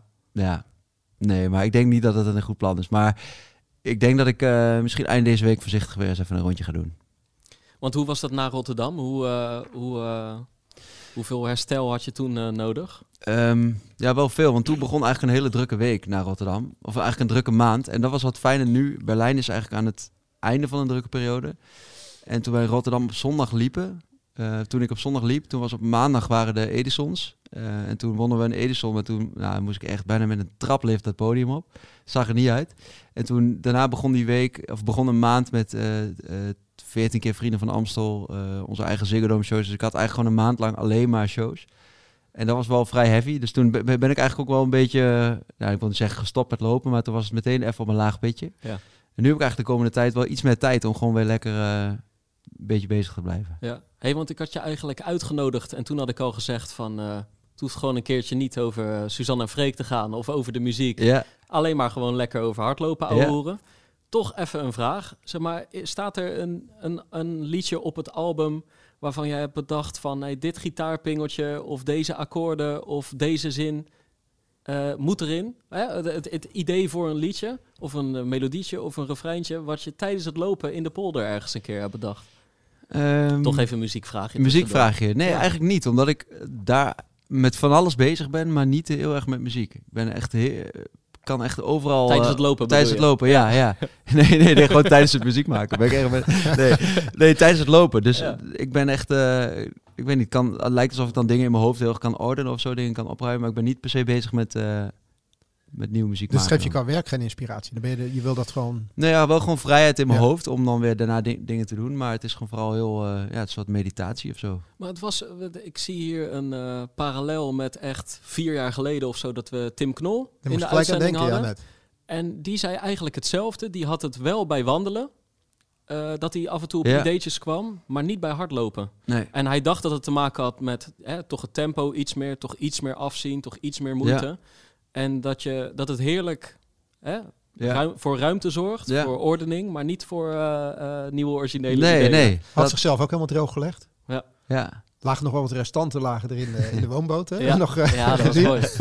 ja. vet. Ja. Ja. Ik heb wel vaak dat ik gewoon tijdens het lopen, om zeg maar het ritme constant te hebben, dat ik dan liedjes in mijn hoofd heb. Dus op bepaalde tempos of zo, dat ik weet van, ja, dan blijf ik lekker in de cadans. Welk liedje? Stay van eh The Kid Laroi en Justin Bieber, die is heel snel. Oké. Ehm, ja, die eigenlijk wel, ja. En eh, een of andere Duitse slager tijdens de laatste Ja. honderden meters afgelopen zondag. Heino, Heino. Ja, I Ja. ja, ja. Maar je moet je wel beseffen, je hebt nu wel zo'n beetje de snelste marathon gelopen ter wereld. Ja, Want dat is ook wel weer gebleken, hè? Ja. Ik bedoel, Daar moeten we het ook nog even over ja, hebben. ik wilde dat eh, linkje nog even maken. Want het is, het is gewoon in Berlijn gewoon bijna altijd optimale omstandigheden. Ja. Er staat geen zuchtje wind. Het is natuurlijk een landklimaat. Het is een supersnel parcours. Brede banen allemaal. Ja. Dat je, als er omstandigheden zijn om snelle tijd te lopen Ja. en om steady te lopen, is het wel Berlijn natuurlijk. En dat is wel weer gebleken. Even kort tussendoor. Heb, heb je het teruggezien? Ben je iemand die de race terug gaat kijken of dat niet? ik, ik, ik, moet hem, ik wil hem eigenlijk nog helemaal terugkijken. Ik heb wel de, de, de samenvatting gezien, zeg maar. En eh, ja, wel weer echt knap dat die Kipchoge... Ik bedoel, je moet het wel weer flikken, hè? Ja. Ik vind het echt knap. Vijfde, vijfde zegen in Berlijn. Ja, Recordaantal, hè? Eh, Ja. Met het, eh, de, de vier van Geber Selassie eh, verbeterd. Want Ja. beide hadden ze natuurlijk eh, vier keer in Ja. Berlijn gewonnen. Ja. maar en bij de vrouwen, ja, briljant. Ja. Ja, ik denk dat dat echt wel... Nou, het, het was niet onder, het was natuurlijk niet onderbelicht. Want het gaat natuurlijk in eerste instantie gaat het over, over Kipchoge. Ja, Maar ondertussen werd wel steeds duidelijker dat er bij de dames gewoon een wereldrecord gelopen zou Nou, en daarom Ja. vond ik het eerlijk gezegd klein eh, eh, wel onderbelicht. Ik ga hier even een statement... eh, even de fe- feminist in mij komt Ja. nu naar boven. Nee, nee, maar het was... Nee, Het, het was eigenlijk wel gewoon waardeloos. Want ik snap eh, de grootste marathonloper aller tijden. eh, tweevoudig Olympisch kampioen, wereldrecordhouder, eerste man onder de twee uur. Die verdient alle aandacht. Maar Mhm. alle aandacht tussen aanhalingstekens. Sowieso zien we al altijd te fragmentarisch de vrouwen in beeld. En zodra je dan door hebt, wat redelijk snel aan het gebeuren was, niet de eerste vijf kilometer, maar wel elke keer daarna, dat Asefa onder het wereldrecord zit. En Dick, tuurlijk, Kipchoge liep dat ook. Maar dan moet dat naar 50-50 gaan. ja. Echt, ik bedoel, het hoeft niet over te hellen naar de een of de andere kant. Maar 50-50 was totaal het was, halverwege, logisch het was halverwege al echt duidelijk dat, Ja. dit, eh, dat dit kon gaan gebeuren. En Ja, zo'n dat beetje ook, ging gebeuren, ja. En het was eh, eh, elke vijf kilometer met die gekke Gabriel die op kop aan het sleuren was in zijn werkstel. Ja. Eh, waar ze heel veel aan had. Elke keer snoepten ze weer echt een hap af van eh, de 2.14 pace van Koschei. En even om, om te schetsen hoe bijzonder het is. In de, ik had het even opgezocht. In de laatste 20 jaar wordt het wereldrecord bij de mannen, even los van de, de, on, van de officieuze pogingen in Monza en in Wenen, acht keer het wereldrecord aangescherpt. Door mensen als Tergat, Gebre Selassie, Kimetto, eh, nou, uiteindelijk Kipchoge. Acht keer. In die tijd is eh Radcliffe eh, naar de 2.15.25. Het is heel lang gestaan. April 2023 heeft 16 jaar lang gestaan tot Koschei. 214 op de nieuwe schoenen natuurlijk. Maar waar, waar de nieuwe schoenen bij de mannen voor echt een paar verbeteringen heeft gezorgd, bij de vrouwen tot afgelopen zondag slechts één keer. Ze liep nu natuurlijk wel op gigantische stuiterdingen volgens mij van de Adidas. Ja, die hadden kostte ze net 500 uitgebracht. hè? euro, ja, hè, dat paardje? Ja, ze waren net, eh, net uitgebracht. Ik heb het even niet op zak, maar dat moet je zo misschien maar... eh, maar, Ik denk eh, niet dat ze ervoor betaald heeft. Dus, eh, nee, nee, nee. maar... En, beter, en een betere, betere intro hadden ze niet kunnen maken op deze nee, show. zeker. Maar het, het, ik vond het echt... eh, en ook die, die laatste twee kilometer loopt ze dus niet heel veel langzamer dan Kipchoge. hè? Twee seconden verschil. Ja. Tussen de laatste twee kilometer van Kipchoge en, van, heel en veel. van Ja. haar. Echt- wel Maar hij begon ook weer te versnellen hè, op het einde. Ja. Hij moest wel. Ja, want ik hij dacht die moest ook wel, kwamen dichterbij. ze kwamen, daadwerkelijk, Ja. ze kwamen daadwerkelijk dichterbij. Ja. Eh, maar er zat twee seconden zat er verschil in. En dat is vaker gebeurd. We hebben in Rotterdam hebben het ook een keer gehad. Dat een Ethiopische dame die toen eh, de later Olympisch kampioen werd... eh, in de laatste vier kilometer sneller was dan de, dan de mannen. En, maar dit was wel uniek. Weet je, ze loopt 302, 302, 302 over Ja. de laatste twee kilometer. Was En- dat Tiki Galana? Ja. Ja? Ja, ja. Even een kleine zijstap. Die, die kwam ik tijdens de afgelopen Ja. editie kwam ik die voorbij ergens bij eh Ahoy. Ja, dat ging niet helemaal goed. Hey, en toen, toen heb ik de hele flauwe grap gemaakt tegen, eh, ik geloof dat het of Ronald of Melvin was, jongens die ik van tevoren ook al kende. Ik zei, Tiki te hard gestart. Stond Heel echt geparkeerd zo. Is toch de Olympisch kampioen van Ja, 2018 die je absoluut. inhaalt, of 2012? 2012, Londen. Ja, precies. Ja, ja, Ja, ja, ja. Eh, Maar ga eventjes- verder met je verhaal. Ja. 2.11 bij de dames. Ja. 2 uur 11. Ja. Ik, ik net, ik schrapte de net een beetje... echt... Nee, nee, nee, zeker niet. nee, nee, nee. Ik moest wel, ik, ik dacht alleen wel van, ehm, over twee weken is, eh, over, ja, twee weken is Chicago. En ik dacht een klein beetje van, Sifan Hassan zal misschien toch wel die 214 een beetje in gedachten hebben. Want er wordt altijd heel hard gelopen. Of die in elk die geval zal misschien wel in gedachten hebben, die zal aan het wereldrecord gedacht hebben. Ja. Maar na zondag denk ik dat het toch eventjes, eh, wordt het toch even een heel ander verhaal.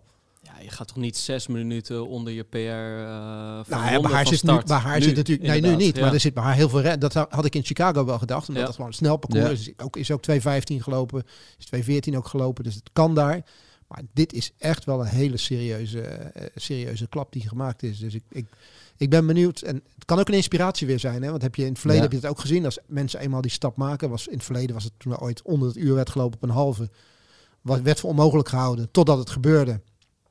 En in één keer dacht hij van ja, maar ik train met hem. Dus als ik met hem train, dan moet ik het ook kunnen. En ging Ja. het heel snel. Dus het, het kan ook eh, wel een, in één keer een, een golf van snelle tijden bij dames veroorzaken. Hè? Dat dames nu ook durven te gaan starten op dat soort, eh, dat soort eindtijden.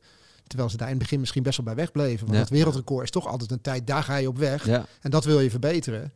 En dan blijf je altijd een beetje daar in de buurt hangen. Maar nu haalt iemand er gewoon twee minuten vanaf. Dus als je, als je nu wat wil, dan moet je dat gewoon, eh, gewoon daar moet je gewoon op weg durven gaan. Ja, Dus het, het kan best wel zo zijn dat, zolang het, zoals jij net zei, zolang het geduurd heeft de afgelopen jaren, dat we nu de komende jaar, zeker met de generatie die nu aankomt, dat er wel eens eh, heel veel meer dames in de 212 kunnen gaan lopen en misschien wel in de buurt kunnen gaan komen. Dat Ja, misschien helemaal dan- niet zo lang duurt. en dan ben ik benieuwd of het zeg maar de, de vrouwen als Koschij zijn en de Jepchirtje en de vrouwen, zeg maar de, de, de, de in elk geval de vrouwen die al echt marathonloopster zijn. Of dat het van de Hassans en de Gidijs aankomt, die zeg maar alle afstanden daaronder al helemaal nelen. Ja. En die dan nu ook de klassieke afstand gaan. Ja, en, en, en de 5000 meter wereldkampioenen. En noem op, die ook langzaam naar, naar, eh, naar Parijs, zeg maar, naar, eh, naar de marathon gaan. Dus het zou wel eens, eh, zou eens een stap kunnen zijn. Maar extra interessant om over twee weken Chicago in de gaten te gaan Ja. houden. Ja, eh, we wat krijgen Ook bij de mannen toch? Kipton doet ook mee. Ja, ja. loopt daarmee. Want eh, Kipchoge is ook gewoon niet meer zeker van zijn wereldrecord naar Londen. Nee. Ik bedoel, iedereen, hij is, het is fantastisch wat hij weer heeft laten Ja. zien. Maar die derde gouden medaille in, ehm in, in, in Parijs wordt volgend jaar in. Parijs, Ja. dat wordt, wordt spannend. Want Ja. als ze ze beide gaan sturen, ik weet niet hoe ze dat in Kenia gaan, eh, gaan doen, hoe belangrijk dus het vinden. Ja. Maar ik kan me niet voorstellen dat ze onder Kiptoum nog uit kunnen. Nee. Ga je Amsterdam, Chicago, ga je kijken? Ga je Ja. in Amsterdam langs de kant staan? Hoe, eh, Ja, Amsterdam kan ik helaas niet bij zijn, want dan zitten we in het buitenland voor eh, tv-opnames. Maar Chicago eh, wil, ik, eh, wil ik eigenlijk ook wel even zien. Ik ben ook gewoon heel benieuwd hoe, Het is- eh, hoe ze Het die is van wel een hele mooie major om ook te lopen. Ja, Ja, dat is echt te gek. Is eigenlijk een beetje qua parcours, een beetje het Berlijn van Amerika om te lopen. Gaaf. Ook die Ja. grote, mooie, brede wegen, dezelfde soort, soort race. ja. Dus eh is wel een aanrader leuk. ook. Ja, leuk. Ja. Ja. ik ben nu voor Boston gekwalificeerd officieel, dus eh, Ah, die mag kijk, ik lopen kijk. nu. Ja. Ja, je mag nu gewoon overal, Ja, eh, toch? ja, New. York ook inderdaad. Je, qua Ja. tijd kom je er, Qua tijd mag het, kom je ja. erbij inderdaad. Nou, ja, alle mogelijkheden. Maar hoe lang telt die kwalificatie? Geen flauw idee. Oké, Weet niet. nee. Meestal één of twee jaar, dacht ik. Ja. Ja. Exemption noemen ze dat. Ja? Exempt. Oké. Dat je er mag lopen, ja. Inderdaad, want eh, even los van, de- ik wil helemaal niet dat wereldrecord toeschrijven aan de schoenen. Want inmiddels lopen, loopt de top van de top sinds 2017 op sterk verbeterde schoenen met foam, met carbon, met Ja. nou, noem alles maar op.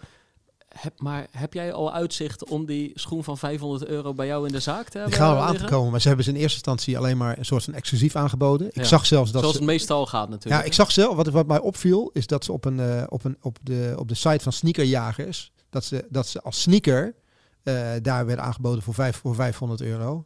En dat betekent eigenlijk gewoon dat die schoen op twee manieren gelanceerd wordt. Gewoon in eerste instantie als schoen waar heel hard op gelopen kan worden, maar tegelijkertijd een hele beperkte schoen waar gewoon alle hippe mensen zeg maar op moeten gaan, Ja. eh, gaan lopen. Oké. Dat Ja. aanbod was er, al, eh, was er al wel. Maar wat ze gewoon doen is dat ze in het begin doen ze een klein beetje seeding met die schoenen. Ja. Heel voorzichtig. En nu, ja, nu gaat er gewoon vraag komen. Het is gewoon best de lancering toch ook van deze schoen. Ja. Gewoon ja, een dit is, wat je, dit is wat je, wat je wil. Ja. Zeker, zeker. En, ik, en zeker voor, eh, voor dit merk, omdat ze best wel een tijdje achter de feiten aangelopen hebben met introducties. Maar je ziet de laatste, laatste anderhalf jaar dat er zoveel, eh, zoveel Adidas-atleten momenteel ook Ja. heel hard lopen. Dus het is echt een soort level playing field is het aan, Ja. het, eh, aan het worden. Ja, en ik zat daar ook helemaal niet in, maar ik begreep dus ook dat Berlijn dus weer een Adidas-event is. En dat, dat, dat wist ik dus helemaal niet, dat al die Ja. verschillende marathons ja, ja, van, weer verschillende merken. Ja, en je ziet ook alweer dat Kipchoge nu alweer op een prototype van een schoen heeft gelopen. Die nog helemaal niet uitgekomen is. Ja, Die heeft al op Alphafly 3 gelopen. wauw. En die komt pas, eh, wat is het, in maart komt die pas, eh, komt die pas in retail beschikbaar. Maar loopt daar al wel op. Dus met die regels wordt ook continu een beetje, Ja, ja. beetje, beetje gerommeld. Maar die schoen waar hij heeft gelopen is, ook, is gewoon helemaal nog niet verkrijgbaar. Blijft toch vreemd dat wij lopers ineens ook een soort schoenenfetischist eh, zijn geworden. Jij, jij was het al een tijdje, Ja, maar heel ja. veel lopers natuurlijk niet. Ja, ja. Nee. Maar het is wel, het is wel, wel mooi dat die, die ontwikkeling daar nog steeds een beetje in zit. Want ik dacht op een gegeven moment, nou, het zal wel meevallen, maar het wordt echt nog steeds verder, eh, verder doorontwikkeld. Ja. En, ehm, en er wordt ook allemaal heel schimmig over gedaan, hè? want die, die schoenen van Kipchoge die worden in een soort, is een soort heel stiekem wordt het gefotografeerd. Dan zie je V- V62 staan, dat betekent prototype 62 van alle vaporflies die er geweest zijn. Dus wordt best wel wat vaag over gedaan. En er was in het verleden, werd er, was, echt zo'n schoen werd dan geïntroduceerd. Nu zetten ze gewoon iemand op een prototype neer, laat hem daar gewoon op lopen. Ja. Het is ook gewoon als je, eh, sinds een paar jaar natuurlijk, maar als je dan afspreekt met iemand om te gaan lopen, dan kijk je ook even van wat heeft hij aan. Ja. En dat is ook gewoon, daar gaat het soms de eerste minuten over Ja. of zo. Dat, dat, ik bedoel, dat was toch nooit? Dat je gewoon over de eerste vijf minuten van Ja. een gezamenlijk loopje Ja. over de schoenen hebt die je aan hebt Ja, maar ik vertelde je het vanmorgen. Van, ik dacht van, eh, ik, ik ben helemaal niet meer zo van het lopen op die carbon schoenen. Ik loop ook gewoon op die Invincible zoals jij Ja. ik dacht van de week, ik doe eventjes, eh, ik doe even Alphafly aan gewoon met een trainingje. Ja, het maakt echt zo'n enorm verschil. Ja, zonder, ja. Dat je er, eh, zonder dat je er bewust erg hebt totdat je op je klok kijkt. ja. Ik denk, klopt. ah, ik heb het op Strava ook gewoon benieuwd van even een, eh, even een uurtje vals spelen vandaag. Ja. Want het voelt echt heel, het voelt echt heel anders. Ja, en, het geeft ook echt een heel ander resultaat. 100% ja. Ja. Ja. Maar goed, we zitten een beetje aan het einde van de maand ook, hè?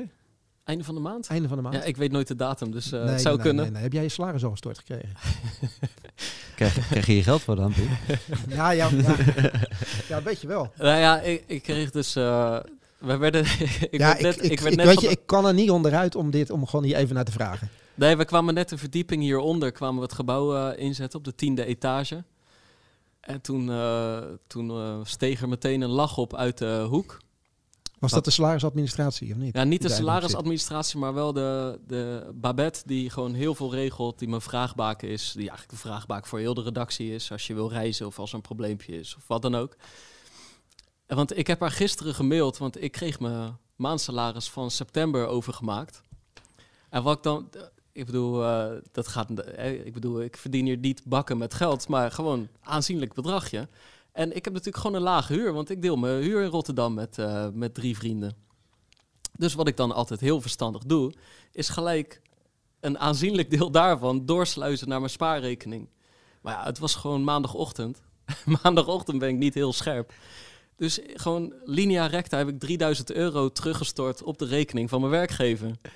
dus ik, ik, mail, ik mail eh, Babette zo van, joh, wat mij nou overkomt. eh, ja, ik heb verschrikkelijk hard gewerkt de afgelopen maand. Eigenlijk, ik stort nu gewoon... eh, Dus er zijn hier zes paar nieuwe Adidas schoenen voor jou klaar. ja, precies. Ja. Ja, ik vond het een beetje een vaag gesprek net. Dus ik moet er toch eventjes naar, even naar vragen. Wij stonden Ja. te wachten zo. Ja. Maar Maar het jij schijnt... stort, je, jij stort je salaris gewoon weer terug naar je werkgever. Nou ja, hopelijk eenmalig. Maar eh, het schijnt dat ik het weer krijg eh, Het komt wel weer terug op de rekening. morgen of overmorgen. Ja. Is ja, het er weer. Kijk, DPG is één grote familie. Maar eh, Nee, ik vond dit iets, vond je iets, te- iets te loyaal. ja, iets te loyaal. Loyaal naar het bedrijf, Ja, zeg maar. ja, ja. ja. nee, als het goed is, komt het helemaal in orde. En dan Mooi. kan ik ook voor die... eh, Dan kan je gewoon, Ja. kan je gewoon maar langskomen Ja. bij mij.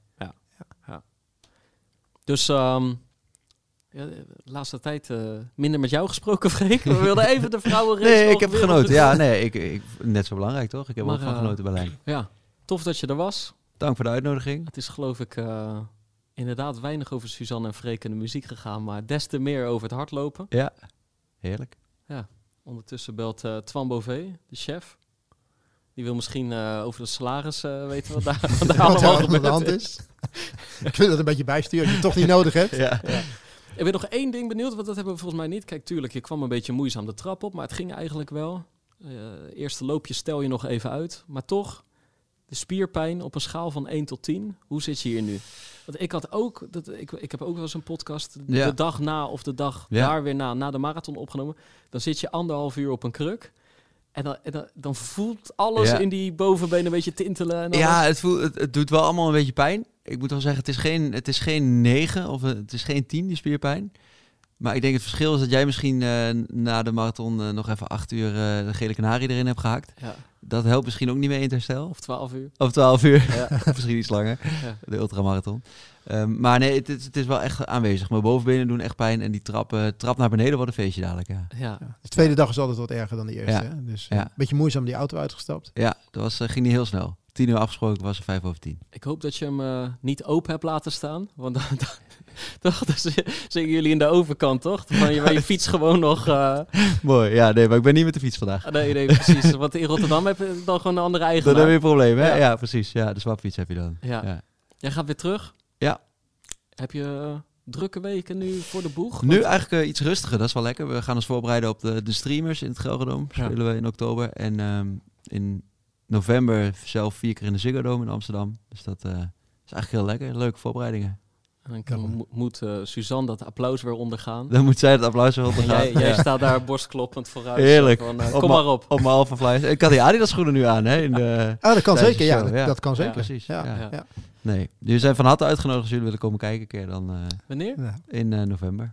In november. Ja, daar kan ik wel een gaatje 10, 11, vinden, 12. denk ik. Ja. Nou, Goed 10, idee. 11, 12. Ja. ja, nee, dan ben ik in Athene. nou, oh, hey. Ik ga hem niet lopen, maar ik race er wel, af. Ah, ja, ik, ik, heb even getwijfeld, maar eh, René, Mark en Koen, die, eh, die verdienen gewoon de aanmoedigingen. Dus ik jij ga gaat mee. gewoon met het bordje langs de kant staan door blijven lopen. Ja, gewoon maar- doorlopen. Ja, maar Ja. dan in het. Grieks. Ja. Ja, ja, ja. ja, ja. Ja. ja.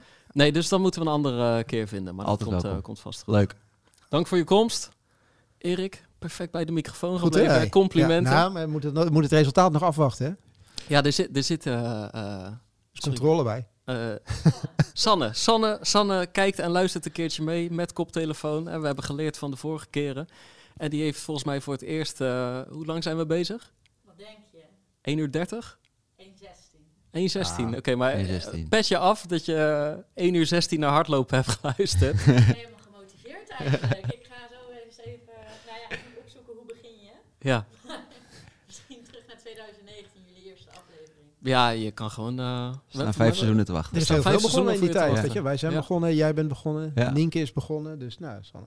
We hebben, we hebben, eh, Sanne gaat beginnen. Ja. we- Sanne gaat beginnen. We hebben een keer een aflevering gemaakt. Duizend tips voor de beginnende loper. Dus eh, het kunnen er ook 1001 of 999 zijn geweest. Maar eh, ik hou van ronde getallen. Ja, heel goed. Dus eh nou ja, top. Eh, wij gaan de volgende keer naar een bijzondere gast. Ja. Stukje rijden. Stukje rijden. Meer zeggen Ja. we niet. Nee. Maar een paar dagen voor Zullen we de woonplaats van- onthullen of niet? Misschien dat ik Ja, dan weet iedereen Weet het. iedereen? Is dat zo bekend nog? Ja, ja, ja. Nee, we zeggen niet. gewoon niks. Maar een paar dagen voor de marathon Eerste letter, eerste letter van de woonplaats. De E. Oh, oké. Het Ik begint zat met aan de de U. provincie te denken. Nee, maar jij, U. Het jij begint met de U. eh, Ja. Hmm. Nou, het kan ook een provincie zijn, maar de woonplaats begint met de U. Oké, Uitgesproken als U. oké, oké. Meer zeggen we niet. Nou, veel plezier in Utrecht dan die komt de woensdag voor de marathon van Amsterdam eh, uit. Ja. Ja. Eh, aan iedereen, blijf lopen, blijf luisteren. En tot de volgende Pacer.